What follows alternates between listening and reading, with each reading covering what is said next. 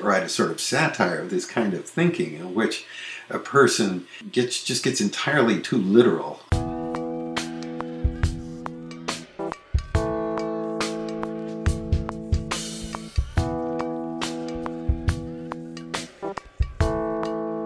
Welcome to the Common Errors in English Usage podcast.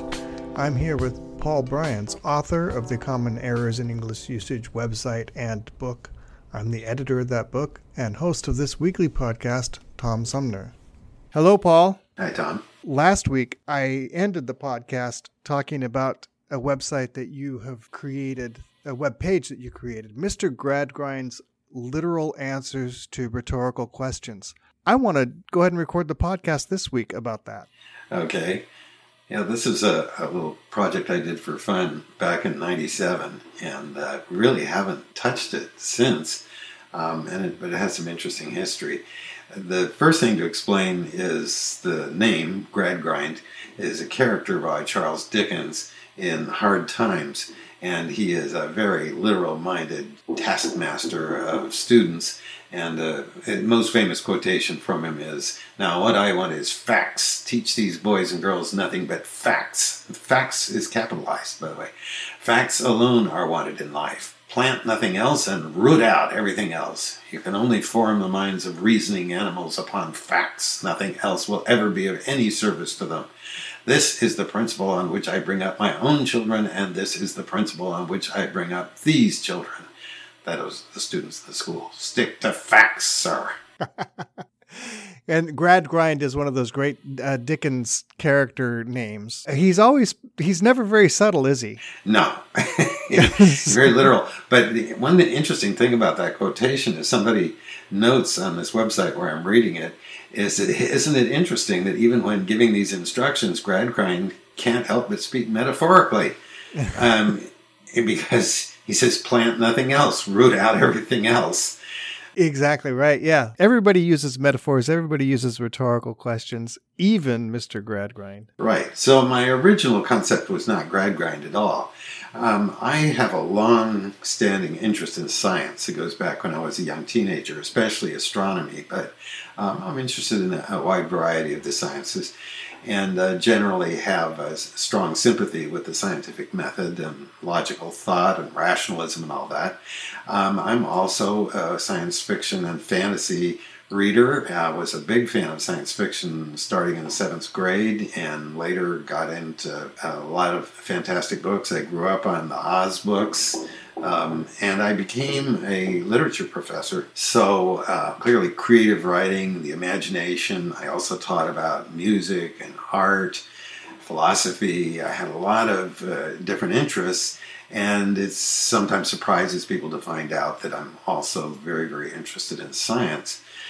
This led to my being asked to teach a science fiction class, and I taught it off and on uh, about 40 years and the last couple of times I actually taught science fiction film class, which was a lot of fun, although it was a lot of work too. And uh, the science fiction classes would attract uh, different kinds of students. And some of the students were looking to fiction as an escape, and to them, fantasy, science fiction pretty much overlapped. Uh, and if, as long as it was fantastic enough, that was enough to please them. But there were also some people who, say, were engineering majors, physics majors, uh, people in the sciences generally, who were really interested in the science part of science fiction. Actually, most science fiction has very little science in it. And some of the most um, popular science fiction, like 2001 A Space Odyssey, which uh, does a beautiful job of rendering uh, orbital mechanics and, and showing you a way that a, a, real spaceship would maneuver as opposed to the totally fake way they do in Star Wars, uh, nevertheless has this heavy mystical side to it. Uh, increased by Kubrick, who sort of suppressed uh, the uh, ideas that were in the book that accompanied by Arthur C. Clarke um, he had a notion of what these aliens are up to, namely uh, forcing nuclear disarmament on the human race, that just got subtracted from the movie, and you're left wondering at the end of the movie, what's this naked baby floating in the sky about? Um, what he's doing is detonating or destroying all the nuclear weapons on Earth so that we're not a threat to the galaxy anymore. Well, anyway, so you have these these two tensions in science fiction: one toward the fantastic, the imaginary, the sense of wonder, as people talk about, and on the other hand, uh, trying to derive a narrative from something that extrapolates from what we currently know about science and what could plausibly be the case in the future. And so, classic hard science fiction is all about plausibility. The problem is that if you are doing this kind of writing, you're bound to say things that just are not going to be very plausible. Um, no matter how hard you try. The, the latest example of that would be the film The Martian, which I loved. It's great. And um, my wife, who usually does not like science fiction, I persuaded to go see it, and she was very reluctant. And at the end of the movie, she stood up and applauded and shouted out, "Everybody should clap!" it's uh, it for the story of a person being marooned on Mars. It's extremely uplifting and entertaining and warm-hearted, and it's it's uh, it really shouldn't be missed. The only thing uh, that bothered me a little in the reviews that I saw, which were generally quite positive, was that uh, some somebody referred to it as being a sort of Robinson Crusoe story. Well, they didn't refer to the old movie Robinson Crusoe on Mars, which is sort of a cult classic. It's really a terrible movie, I think, but it has the same basic plot: a man trying to survive on Mars. But um, one of the things about that movie that bothers me, uh, to give you an example of unscientific behavior, is he's recording on a, little, a portable recorder his experiences so that uh, if he's ever found or if his remains are found, they'll know what happened. And so he speaks into this microphone. Well, he has no oxygen there except what's this one small tank that he's using. And of course, we know that the atmosphere on Mars is extremely thin and unbreathable, cannot sustain human life. But he flips up his face shield so he can speak into this mic all the time. And, and he does, when he does that, he talks about how short of oxygen he is and how desperate his condition is, but he's got his face mask up. So, which makes no sense whatsoever. Well, anyway, the, the thing about The Martian, the most recent film, is that uh, the author of the original book went to some lengths to try to make it as plausible as possible, but with one howling exception, which is that the atmosphere of Mars is very, very thin and it could never pick up a heavy antenna or a person and fling them across the desert. So the whole premise that, that makes the movie happen is is not at all plausible, which should be reassuring for those people sure. who think they might Yeah. want to go to Mars someday. They do have wind, but it's it's pretty feeble compared to Mhm. earthbound wind. So I would get students in my class who would sometimes say, well, th- this story was not good because the kind of star that the planet orbits around is not the kind that could sustain life on it. So that it just spoiled the story for me and I couldn't enjoy it. Um, or you would get, you know, other similar comments, which I would think, well, give it, give the guy a break, okay? The, especially if it's an incidental point in a story. It's not the the premise of the story that's unscientific. Um, fantasy in science, and there's even a, a whole genre called science fantasy, uh, where you mix up together things like witchcraft and dragons with science. Um, and so I, I was just sort of amused by this more than anything else. I didn't criticize these students to their face, but I thought I'd write a sort of satire of this kind of thinking in which a person eh, gets just gets entirely too literal about things. So um, I was imagining a character, a grumpy character like this, and uh, that reminded me of Mr. Gradgrind. Um, so I went looking for grumpy-looking people on the web and and found a picture of Daniel Webster in a top hat, scowling. Um, and I thought, boy, yes, he looks just like Mr. Gradgrind. So that he's Mr. Gradgrind on my page. And so here's here's what I wrote. Now this is included on my website under humor and miscellany. You can click the link uh, in, on the podcast page to get to it. Um, well, I got uh, contacted by Scott Simon of National Public Radio several years ago, and he had stumbled on this and thought it was really funny, and so we set up an, an interview, and uh, it was it was a challenging interview because uh, I was at the, our local campus radio station, which had never done this kind of thing before, and their engineer couldn't figure out how to get him recorded in the same feed with me. And so I was chatting with him back and forth a little bit once in a while as um, they were wrestling around. He was very patient. He waited for about a half hour. And we began talking about other things that I'd done, and I mentioned common errors in English usage. And he sounded interested, and I said, How'd you like to interview me about that? I'd much rather have that go out on NPR than Mr. Gradgrind. And he said, Well, send me a copy. And, um, and I wound up doing that, and he eventually supplied a blurb for the back of the book, um, which is one of my favorites. So, uh, what Scott Simon said is I'd call Paul Brians' book incredible, fabulous, or fantastic. Except thanks to him, I now know that none of these words are what I really mean. Let's just say that Common Errors in English Usage is the most cheerfully useful book I've read since the Kama Sutra. Perfect. My publisher was actually a little nervous about putting that quotation on there, thinking that some people who are picky about English might be picky about references to the Kama Sutra too, but I'm glad it made it in there. Well, we've all calmed down about the Kama Sutra in the last thousands of years. Okay, so here's Mr. Gradgrind. This is an introduction.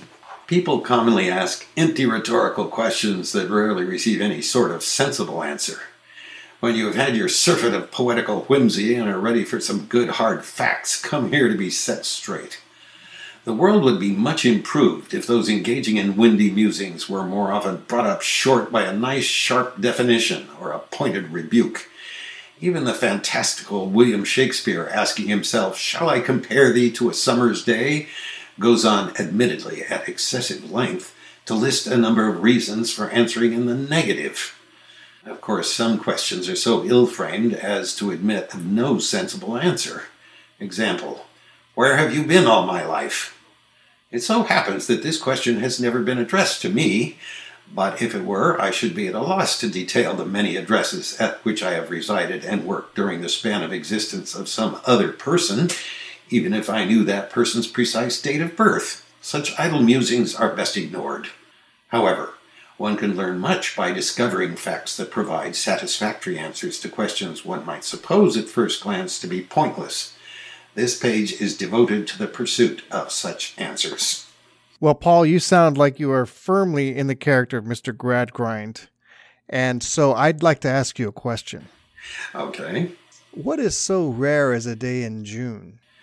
June having 30 days, it is clear that days in April, September, and November are precisely as rare, or as common, though they are slightly less common than days in January, March, May, July, August, October, and December. Days in February are the least common, of course, so it is nonsensical to consider June days as particularly rare. Uh, Paul, or should I say Mr. Gradgrind? Right. Um, where are the snows of yesteryear? If the question refers to the melted product of last winter's snowfall, the answer can sometimes be derived by analyzing the volume of water in the catch basins of dams located on streams downhill from the point of original snowfall. More precise measures may be taken of those snows that contribute to glaciers, which move at regular rates ranging from a few centimeters to a hundred meters per year. The easiest place to locate such snow, however, is in the extreme Arctic and Antarctic regions, where, although snow is very rare and sparse, it remains satisfactorily frozen and fixed in place indefinitely. I thought that might be the answer. Uh, Mr. Gradgrind, how high the moon? It varies between 356,000 and 407,000 kilometers in distance from the surface of the Earth, its average distance being 384,400 kilometers. Just the answer I was looking for. I have another question for you.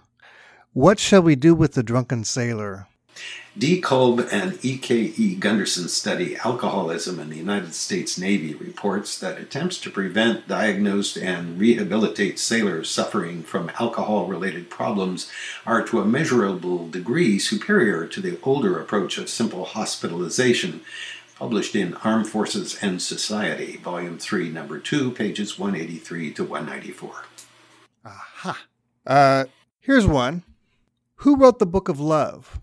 Rene of Anjou, King of Naples, 1435 to 1480, wrote and illustrated his Book of Love, Le Coeur d'amour épris, sometime after 1473 while living idly in Provence. So that's what the song was trying to get at. Huh. Uh, could you tell me why the ivy twines? Not all ivies do twine, of course. Some are mere creeping vines.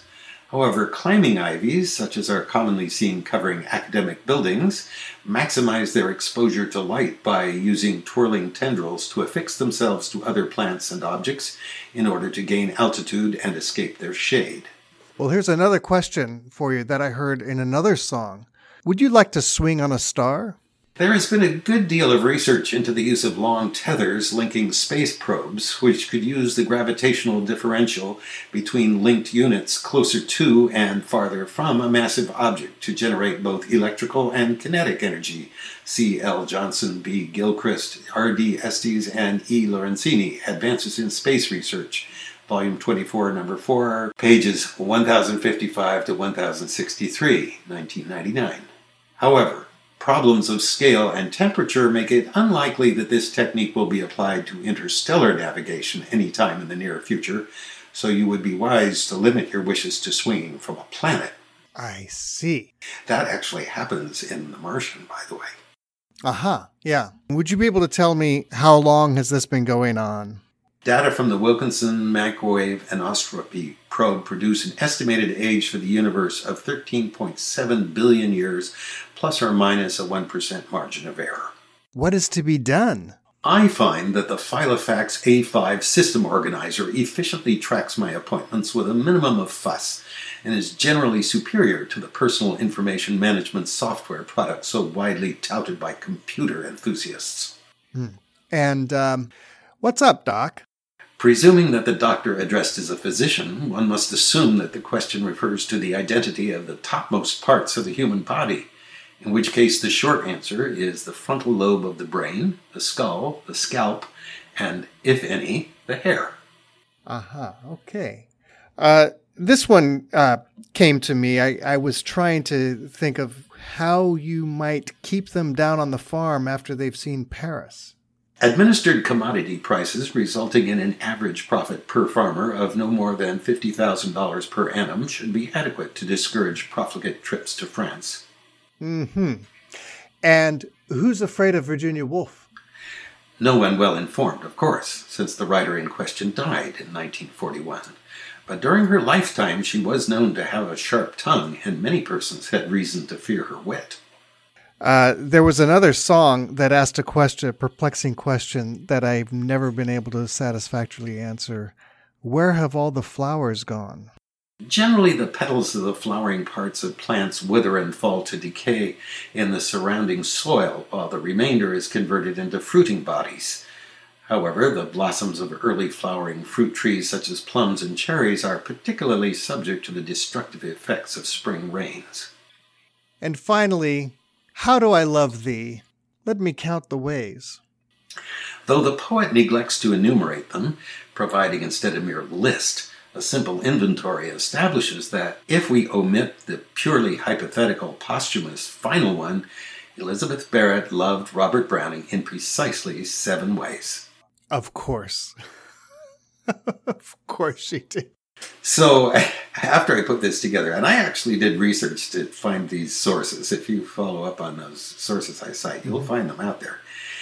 And I ran it all past a geologist, geologist friend of mine who was baffled of why I would be writing this thing.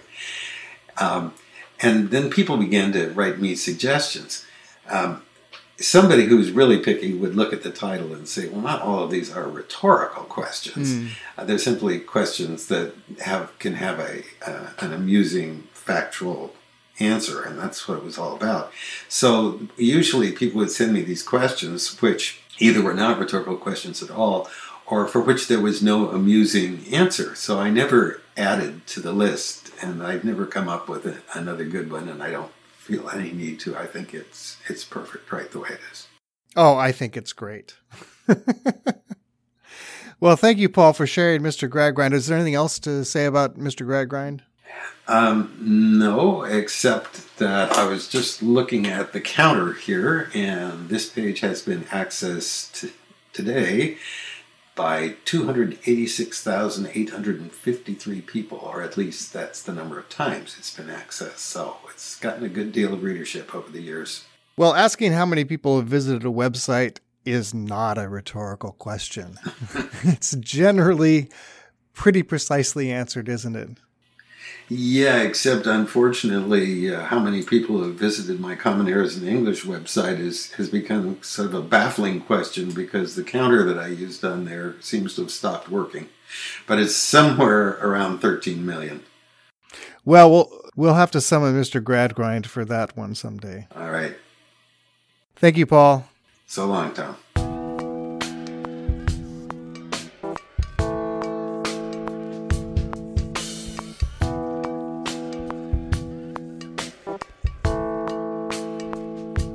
That'll do it for the Common Errors in English Usage podcast. Send your comments, questions, and feedback to commonerrorspodcast at gmail.com. Thanks for listening.